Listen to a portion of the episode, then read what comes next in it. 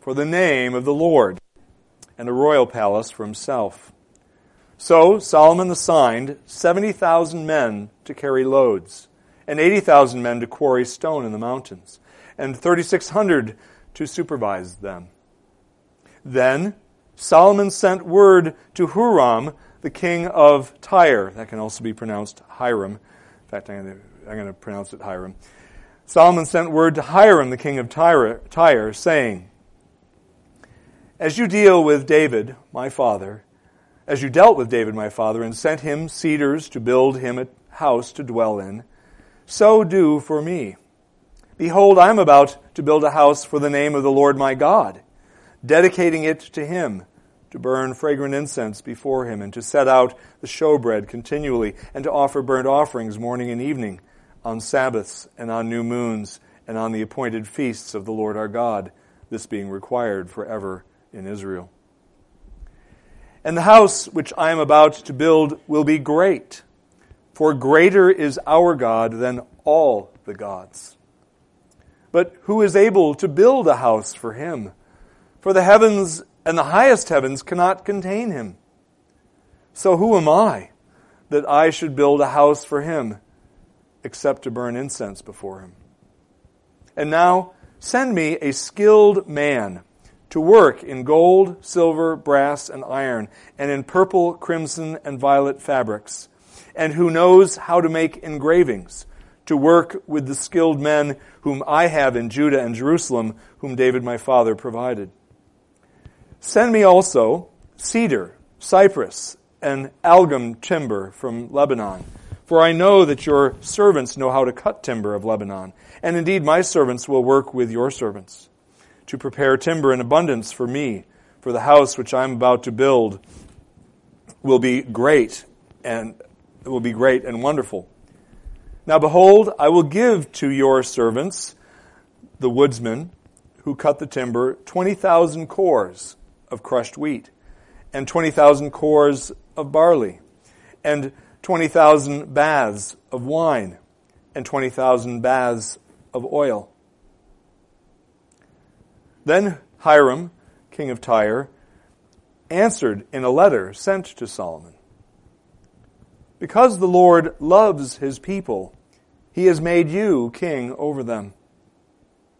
Then Hiram continued Blessed be the Lord, the God of Israel, who has made heaven and earth who has given King David a wise son, endowed with discretion and understanding, who will build a house for the Lord and a royal palace for himself. And now I am sending a skilled man, endowed with understanding, Huram Abi, the son of a Danite woman and a Tyrian father, who knows how to work in gold, silver, bronze, iron, stone, and wood, and in purple, violet, linen, and crimson fabrics. And who knows how to make all kinds of engravings and to execute any design which may be assigned to him to work with your skilled men and with those of my Lord David your father. Now then, let my Lord send to his servants wheat and barley, oil and wine of which he has spoken. And we will cut whatever timber you need from Lebanon, and bring it to you on the rafts, on rafts by sea to Joppa, so that you may carry it up to Jerusalem. And Solomon numbered all the aliens who were in the land of Israel, following the census which his father David had taken. And 153,600 were found. And he appointed 70,000 of them to carry loads and 80,000 to quarry stones in the mountains, and 3,600 supervisors to make the people work. Amen. Pray with me.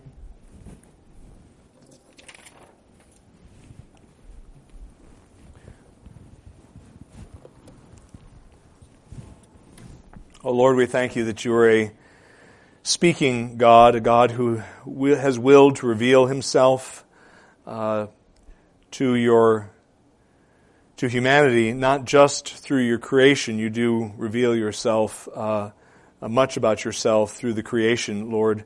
But uh, salvation is only found through your special revelation through your speech, uh, coming through your uh, prophets and apostles, and of course the Lord Jesus. And we thank you that you have willed to speak to us and to show us the way of salvation and to show us um, the beauty of our Savior, uh, the Lord Jesus Christ, who is our high priest and our temple. Would you please allow us to see Jesus in this text? Would you allow us to love you more as a result of having pondered uh, this text as I preach it? And would you please make us better equipped to be lights in the midst of this dark world in which we live? We ask it in Jesus' name. Amen. Amen. Amen. Children, all of you, I'm pretty sure, live in a house, right? Nod your head if you live in a house and not a tent. Do you live in a house? Okay, good. You all live in a house. You live in a house. Good. Yeah. You all live in a building which is called a house. I don't know if you've ever thought about this, children, but um, that house was designed, that is, the plans for it were made, how, how it would look, and it was built by one or more people. I was going to say men, but it might have been women too. But a human being, or one or more human beings, had to build your house that you're in, and had to had, had to design that house, and then had to go out and um, put that design into effect by putting up walls and putting up beams and uh, putting up uh, putting a roof on it and and uh, and bricks and that sort of thing. And let me tell something about that house and the way it was built, kids, that you live in. That house, the person or persons who built that house needed a lot of talent and a lot of wisdom and a lot of knowledge to build that house. If you'd have said, Pastor Mark, why don't you go build our house? I wouldn't have had a clue, kids. You'd be stuck in a tent if you wanted me to build your house. Because I know nothing about building houses. Some people in here do, but not me. My point is, you need a wise person, a wise man or men or women, to build a house that, uh, so that it won't collapse on you when you're sleeping at night, right? Or eating dinner. So that it'll keep the, the rain out and the rats out and the cockroaches out, maybe, uh, of the house. Anyway, you get the point. Kids, this passage is about the building of a house, but not really so much about the building of the house, but the builder of the house. The house I'm talking about, kids, is the house of God in the Old Testament. You know what it's called? It's called the temple. The temple in Jerusalem. And God very often refers to it, the, the scripture, the Old Testament scriptures, God speaking through them, very often refers to that temple as uh, the house of the Lord, or God's house, or my house. God speaking when he says that. But it's God's house on earth. The temple was back in the day. And God's house needed a builder and needed a wise builder. And you know who that builder was of that house? Solomon. We're going to be looking at, the, at King Solomon of Israel, the king of Israel, after David, David's son. And we're going to be looking at for uh, quite a three or four or five chapters. Uh, the next few chapters are going to be about Solomon.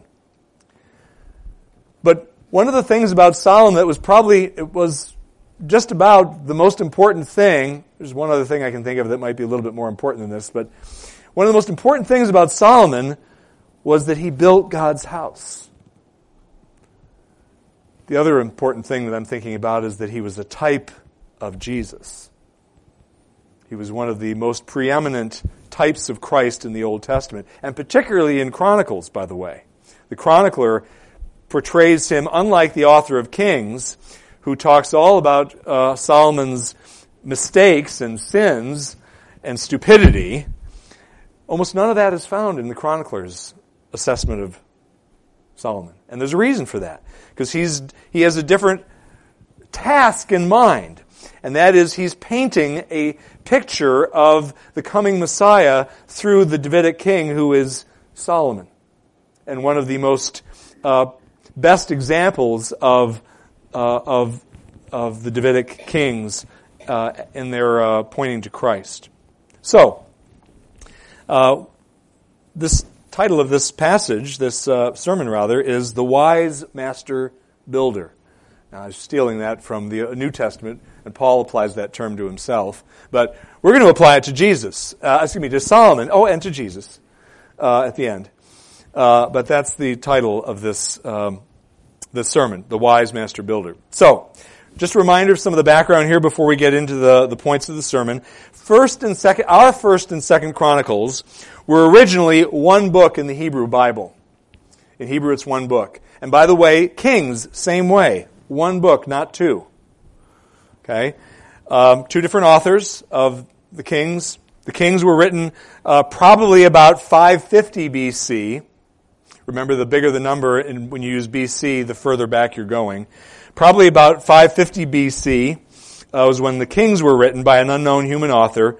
Uh, some have speculated it was Jeremiah, but that's probably not a very good guess. Uh, and and Chronicles was written. The Chronicles were written about probably between 450 and 400 BC. So about 100 to 150 years after Kings were uh, Kings was written, uh, more than likely. Um, it was composed, the Chronicles, that is, uh, were composed after the Jewish people uh, began returning from their exile in Babylon. Uh, again, probably uh, between 450 and 400 BC. Early Jewish tradition says that Ezra was the author of Chronicles, but there's no definitive proof of that, either in the Bible or extra biblical evidence, and so I'm simply going to refer to this divinely inspired human author as the chronicler and I'm going to keep using that term. I've told you that before, but I want to remind you of that point. The chronicler is the author of First and Second, our First and Second Chronicles. And the Chronicles were originally written to those uh, Jews who had returned to the land of Israel after being exiled in Babylon. That's his audience these very poor, recently enslaved, in some sense still enslaved, just no longer in Babylon, now in, in the uh, land of Israel, uh, enslaved to uh, the Babylonians. Uh, because they were uh, under the Babylonian king. He was still, uh, he was still their king. But they have returned to the land. The chronicler is writing this, his work to them. And the chronicler's purpose in writing this work was twofold. There's twofold purpose. First, he intends to give his post-exilic, that is, after the exile, in other words, the returned people, his, he, he purposes to give his post-exilic readers an accurate record of their nation's past, in case many of them had forgotten about it or had not known about it because they were in Babylon and, uh, and their traditions and so on had been lost in many ways, perhaps. Many didn't know the history, uh, didn't have access to the ki- uh, uh kings, uh, the writings of the kings, uh, and so he is writing to refresh the nation, if you will, the returned nation, or those that did return of Israel's past, especially their kings, um, especially the kings of Judah. And his second purpose is this, to motivate his readers, the uh, returnees, to learn and apply lessons from this refresher that is the Chronicles, this refresher of Israel's history, to apply lessons from what they learn from what he writes to their own experience in their own lives in the, in the promised land now that they're back. That's what he's doing as he writes this, the human author. Of course, the divine author wants to not doesn't just apply this to the uh, the Jewish returnees, but to the church down through the ages. So it has plenty of application to us as well. Um, it's important to keep this in mind, and I'm going to keep reminding you this periodically as we go through Chronicles. But it's important to keep this in mind that the chronicler relied heavily, and I do mean heavily, upon the earlier divinely inspired writings that had already been written, particularly Samuel and Kings, for his content. Um, for example, much of the content of what we know as second, our Second Chronicles that we're looking at uh, in the months ahead, much of the content here was more or less lifted from First and Second Kings. I'm not sure what percentage of it. It might be as much as two thirds. I don't know. Uh, but a good chunk of Chronicles is just lifted right out of Second, First and Second Kings. But regularly, the chronicler makes additions or deletions, intentional additions and deletions to what was what's found in Kings. So it's very important to to know, understand that what the chronicler is doing is to compare the two passages when the, when you have uh, dual accounts of the same incident, one in Kings, one in Chronicles. It's important to look and go, what, does, what did the chronicler do? Because he left some things out that was in Kings, and he added some things that weren't in Kings. What's, what's he getting at? So I'm going to try to help us as we go through Chronicles see the chroniclers and the Holy Spirit's particular message through the Chronicles uh, that differs somewhat from the message in Kings, even though much of the material is the same. So that leads me uh, to the uh, three points. The, the, first one is the longest one. The last two are much shorter. They really are. Um, and here are the three points, so you know they're coming. First, we see Solomon is endowed with wisdom to build Yahweh's house. It's the first and the major point, most major, significant point. Secondly, Gentiles are enlisted to help build Yahweh's house. And then thirdly, and I'll explain this when I get there, Solomon did not actually build Yahweh's house. Just wait for it. First, Solomon is endowed with wisdom to build Yahweh's house. now, I want to now talk about for a moment, again, about the differences between the King's account and the Chronicles account here. The author of Kings, whoever he was, represents the wisdom that God gave to Solomon that we read about in the first chapter of, of uh, First Chronicles, the, the author of Kings represents that wisdom as a broadly useful sort of wisdom. In other words, a broad, a broad wisdom uh, that was use, that resulted in judicious decision making by Solomon, that that also resulted in um, effective administration by him of his, of his country over which he presided, and that also resulted in an enhanced international reputation for this king who was uh, the son of David. But the wisdom that he got was broad, uh, uh, a broad wisdom. It's represented by the king's writer that way. Okay, just great wisdom of all different varieties. Okay, but the chronicler, for the chronicler, the wisdom that God gave to Solomon was a particular, he wants to focus on a particular aspect of that wisdom. This isn't denying what the king's uh, writer said, but he wants to say, particularly, this wisdom that God gave him was particularly important for one thing. And you probably already guessed what that is wisdom to build. Wisdom to build. Yes, to build uh, his, uh, his, uh, his nation and his, uh, his country. Uh, yes, to build a house for himself, a royal palace for himself, but particularly to build a house for God to dwell in. A permanent, more permanent than the tabernacle, which was just a tent, uh, residence for God to dwell in a, in a localized way on earth. That's what the wisdom was particularly for in the mind of the chronicler, and he wants to communicate that to us, the reader, and of course the Holy Spirit does too. So that's the focus. Um, the fact, by the way, that the chronicler was um, uh, that for the chronicler, the wisdom that God gave to Solomon was particularly for the building of the temple, the tabernacle's replacement, the, the temple, um, it, that is evidenced, that fact is evidenced by the, uh, by the fact that in Chronicles, the king of Tyre, who, uh, whose, whose uh, letter we read starting in verse 11 of our chapter, in Chronicles, the king of Tyre does not praise God for giving David a wise son over this great people. That phrase that I just said there comes from the king's account. The King's writer says uh, in his in his um, re- rendering of and his account of what uh, uh, the king of Tyre Hiram said, the king said uh, that he praised God for giving David a wise son over this great people. That's what King said.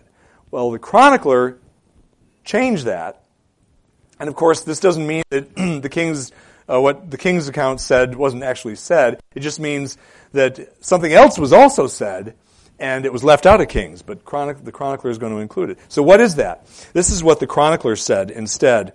He said in uh, that uh, in verse 12. I'll, I'll just read it for you. Look at verse 12 with me. Then Huram, and uh, we're going to say Hiram, we're going to call him Hiram, so he's not confused with Huram Abi, who's down in verse 13, who was sent by Hiram. We're going to call him Hiram because uh, the king's account does.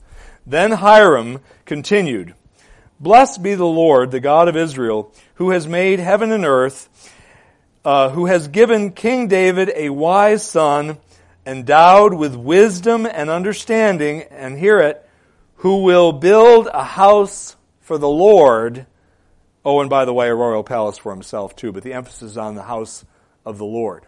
Has been endowed with discretion and understanding, who will build a house for the Lord. Rather than what the king's writer said, for a, uh, a great uh, son over this great people. So you see, the chroniclers, he's modifying, he's editing what he's going to include, and it's not included in the kings. And he's making a point. Wisdom for building God's house. That's what this wisdom is particularly important that we understand it was for. Now, the fact that Solomon was endowed with the wisdom needed to build God's temple is confirmed by the chronicler in this account, his own portrayal of Solomon as the new Bezalel. Does anybody remember that name, Bezalel? Chapter 1. Bezalel's name is actually mentioned. Look at verse 5 of chapter 1. This is when Moses, uh, Solomon calls the great assembly. Remember, they're going to go up to the high place. They went up to the high place at Gibeon. He brings all of the nation together to uh, uh, worship God and ask for basically consecrate his reign over Israel. And it says in verse 5, Now the bronze altar which Bezalel, the son of Uri, the son of Hur, had made was there, meaning at Gibeon, before the tabernacle of the Lord. And Solomon and the assembly sought it out. So Bezalel is brought up here, and by the way, the only place where Bezalel's name is found outside of uh, the the um, the occurrence back in um, I think it's Exodus, Exodus 31 and 38, 36 and 38. The only place outside of Exodus where Bezalel's name is found is here in Chronicles. Anyway, so the chronicler represents Solomon as a new Bezalel. So we're going to talk about Bezalel for a second. Uh, this was the man, turn to Exodus 31, we're going to read it. This was the man that God selected, the Lord selected back in Moses' day to head up the design and the construction of the wilderness tabernacle, the tent of the Lord, along with its various furnishings that had to be made in the wilderness so that God could dwell amongst his people. So let's look at Exodus 31. We're going to read the first five verses here. So you, uh, and keep your finger in this because I'm going to refer back to this again in a moment. We're going to read some other verses from Exodus 31. Now the Lord spoke to Moses saying, See, I have called by name Bezalel, the son of Uri, the son of Hur of the tribe of Judah. Notice the tribe of Judah. And I have filled him with the Spirit of God in wisdom, in understanding, in knowledge, and in all kinds of craftsmanship, to make artistic designs for work in gold, in silver, and in bronze, and in the cutting of stones for settings, and in the carving of wood, that he may work in all kinds of craftsmanship. Notice particularly, he was given the Spirit of God in wisdom, in understanding, in knowledge. Bezalel was. Okay? Well, just as the Lord singled out Bezalel in Exodus, in Exodus 31, to spearhead the design and the construction of the tabernacle and all of its furnishings, he also likewise chooses Solomon to head up the design and construction of the tabernacle's more permanent replacement, the temple. Here in uh, Chronicles. Look back with me at Chron- First Chronicles. Keep your finger in Exodus 31. Look at First Chronicles chapter 22. Uh, we aren't going through First Chronicles, but I'm periodically going to be going back to it because, again, it was all one book at one point. Uh, they go together. So First Chronicles chapter 22 verses 7 through 10 reads as follows. I'll start at verse 6. Then he called for his son, this is David, then he called for his son Solomon and charged him to build a house for the Lord God of Israel. Now verses 7 through 10, listen. And David said to Solomon, My son, I intended to build a house to the name of the Lord my God. But the word of the Lord came to me, saying, You have shed much blood and have waged great wars. You shall not build a house to my name, because you have shed so much blood on the earth before me. Behold, a son shall be born to you, who shall be a man of rest. And I will give him rest from all his enemies on every side, for his name shall be Solomon. And I will give peace and quiet to Israel in his days. He shall build a house for my name, and he shall be my son. This is where the analogy with Jesus is so important. Uh, he shall be my son, and I will be his father, and I will establish the throne of his kingdom over Israel forever. God chose Solomon specifically to build the tabernacle's replacement. Right? And he gave him wisdom.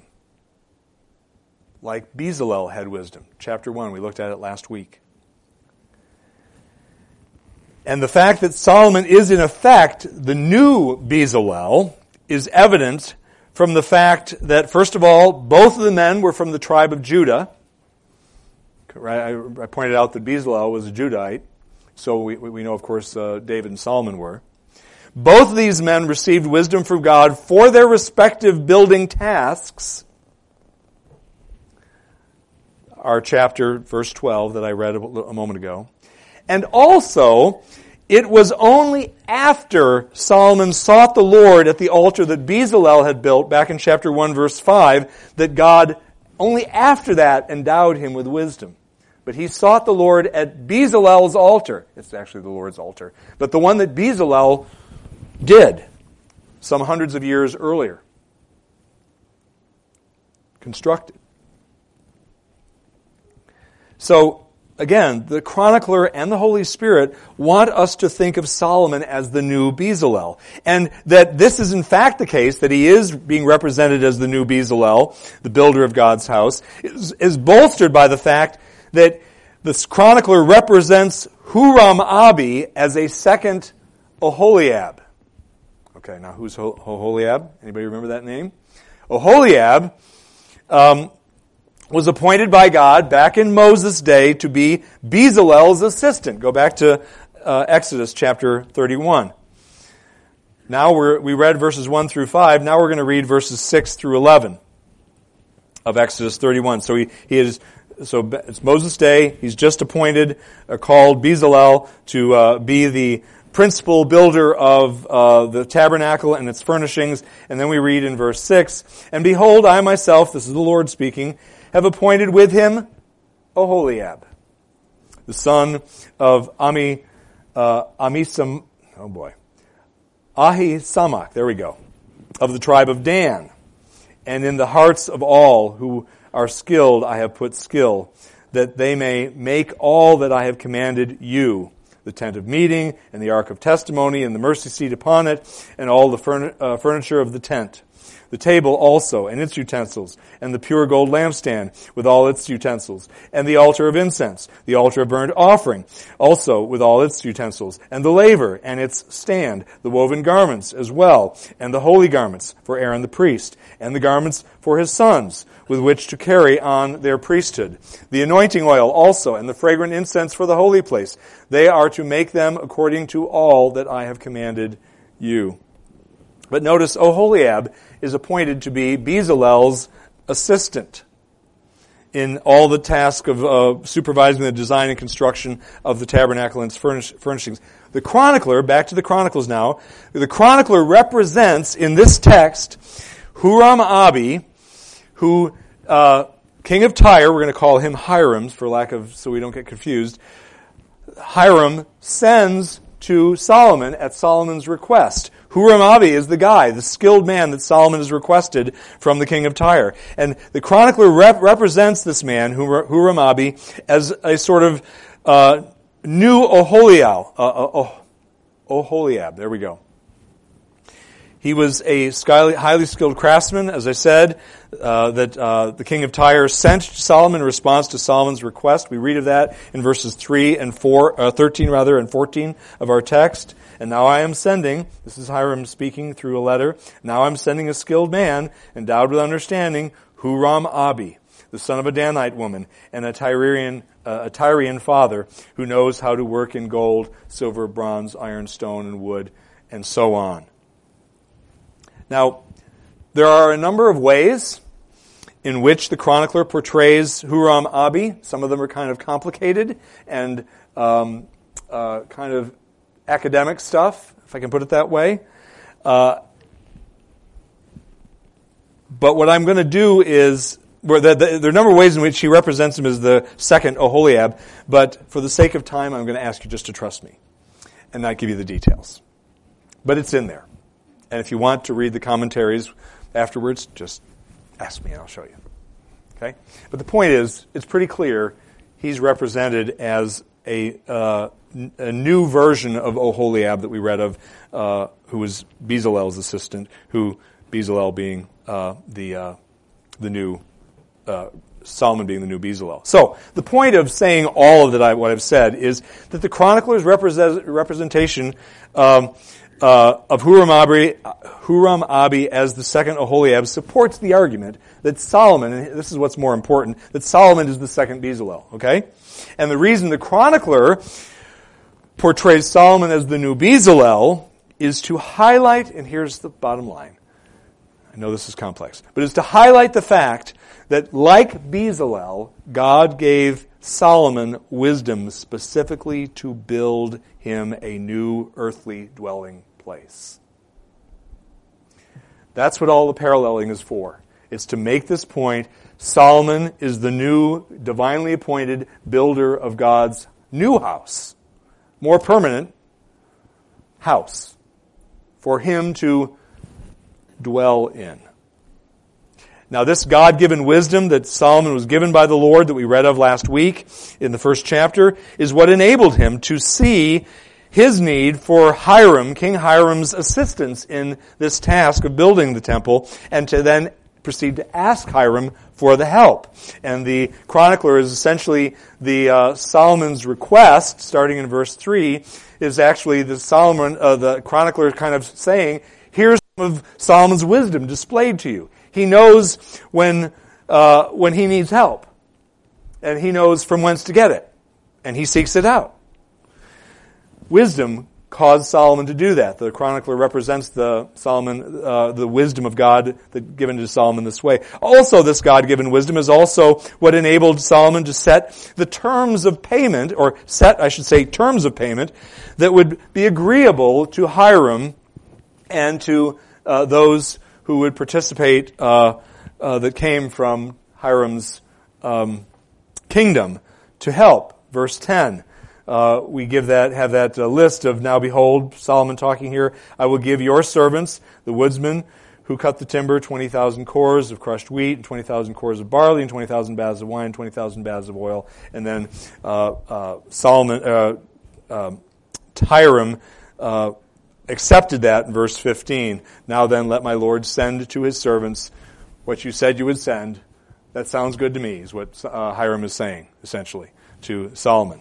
And the fact that Solomon knew what was necessary to incentivize Hiram uh, to send his people to help him is also represented as divine wisdom.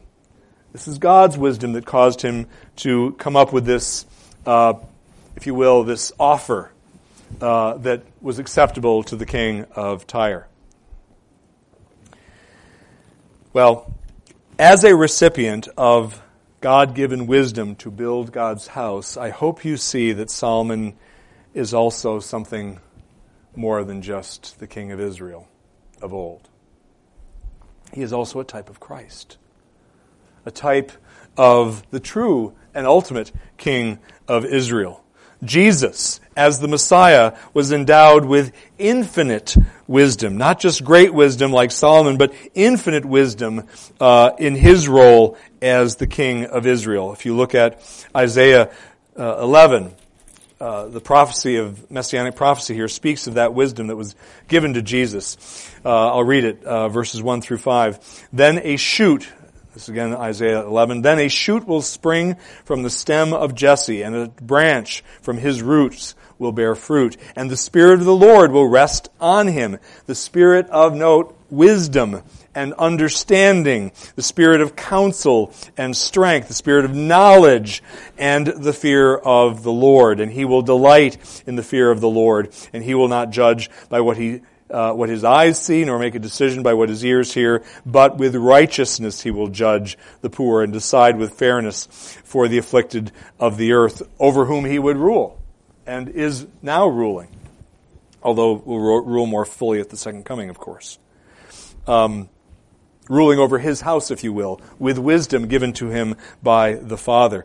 Also, Jesus, as God's Messiah, is also the wise master builder of his church and is represented as so by that very well-known passage in Matthew, Matthew 16, where Jesus says, uh, um, after Peter says, Thou art the Christ, the Son of the living God, uh, and he commends him for saying that, and he says in verse 18, And I, I say to you uh, that you are Peter, and upon this rock, Peter, the, uh, the, confessing apostolate and its confession of Jesus as the Messiah, I believe is what the rock is there.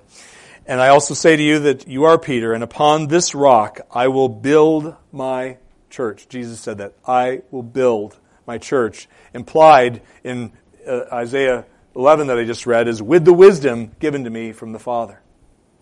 To be the king of the church his people down through the ages. He is the ultimate figure that is in view on at least the Holy Spirit's mind, if not the chronicler's mind, but probably also the chronicler's mind. Uh, as this text is written.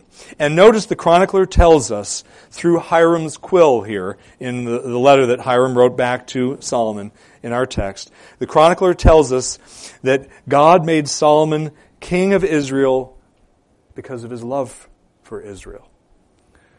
Verse 11 of our text makes that point.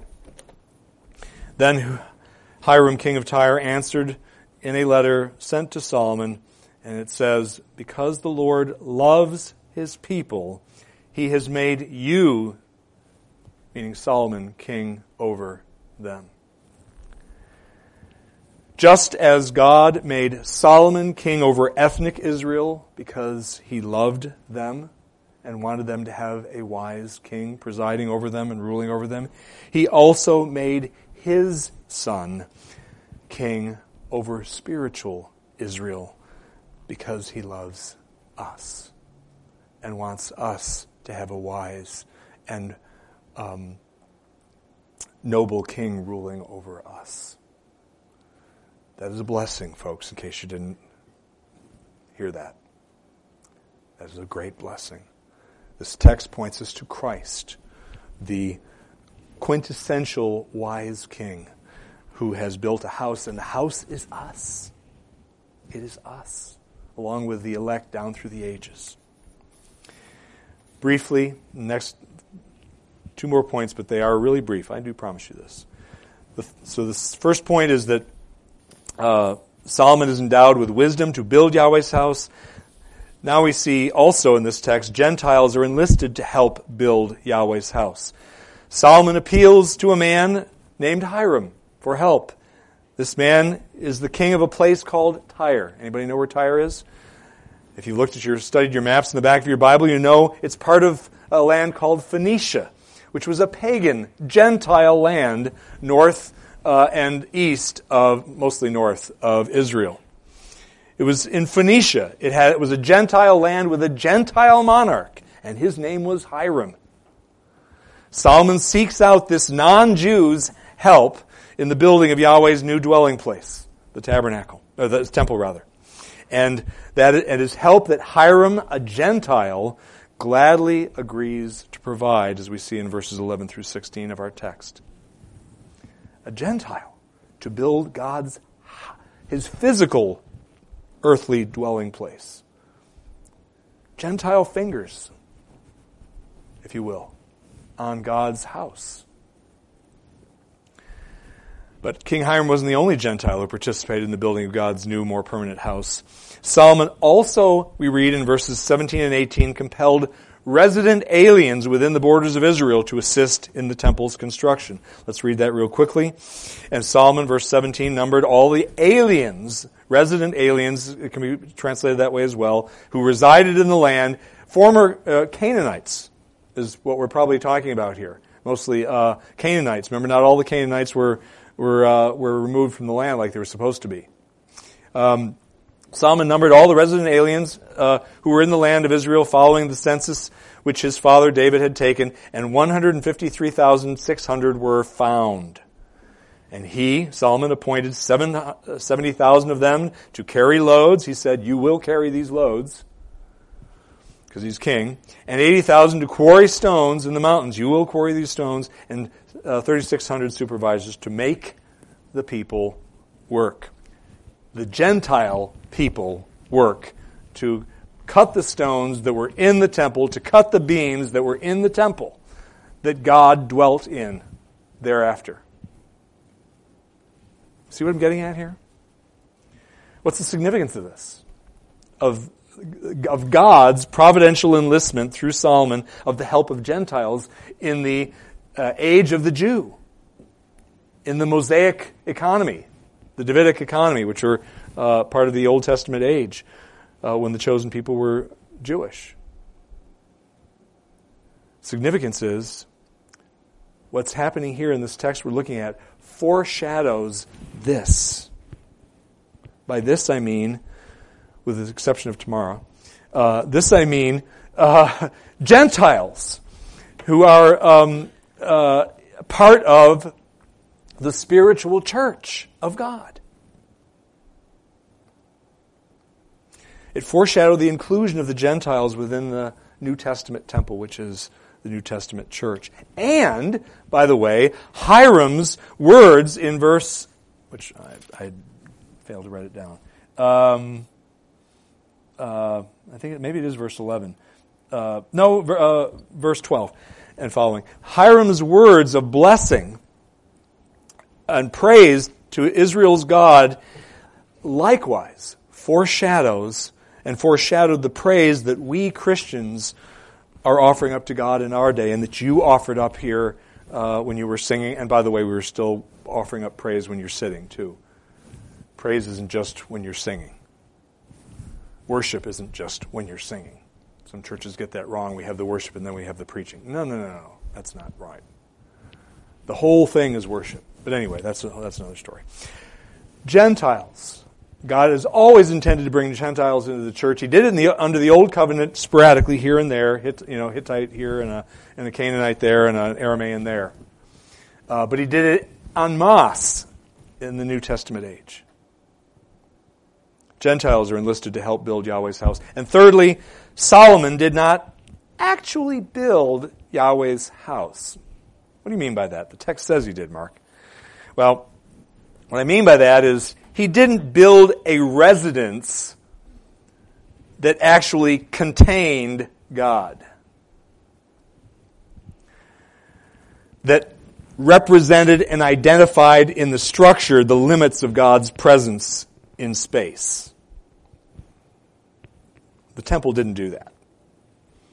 God is a God who transcends space which means that there is absolutely nowhere in all of creation where God is not present, including hell. He is everywhere, and Solomon knew it. In verse 6, uh, he made it uh, explicit. He said, But who is able to build a house for him, for Yahweh, For the heavens and the highest heavens cannot contain him. Who am I that I should build a house for him?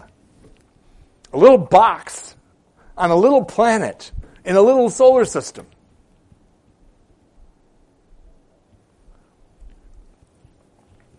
He knew he God wasn't going to be sandwiched into that building that he built when he built it.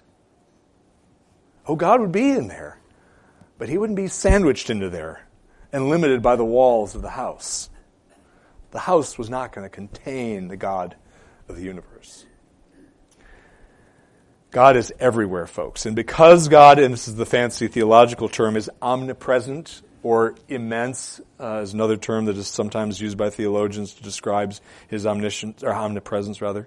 Because God is immense, no location in the universe, no matter how big it is, is capable of fully containing Yahweh, of defining the limits of his presence. And that's an important point made in this text by Solomon and the chronicler quoting Solomon. So what? Why, why are you telling me? What's, what difference does that make in my life? Well, it makes a lot of difference in your life, folks, and mine. What it means is you are always in God's presence. Always.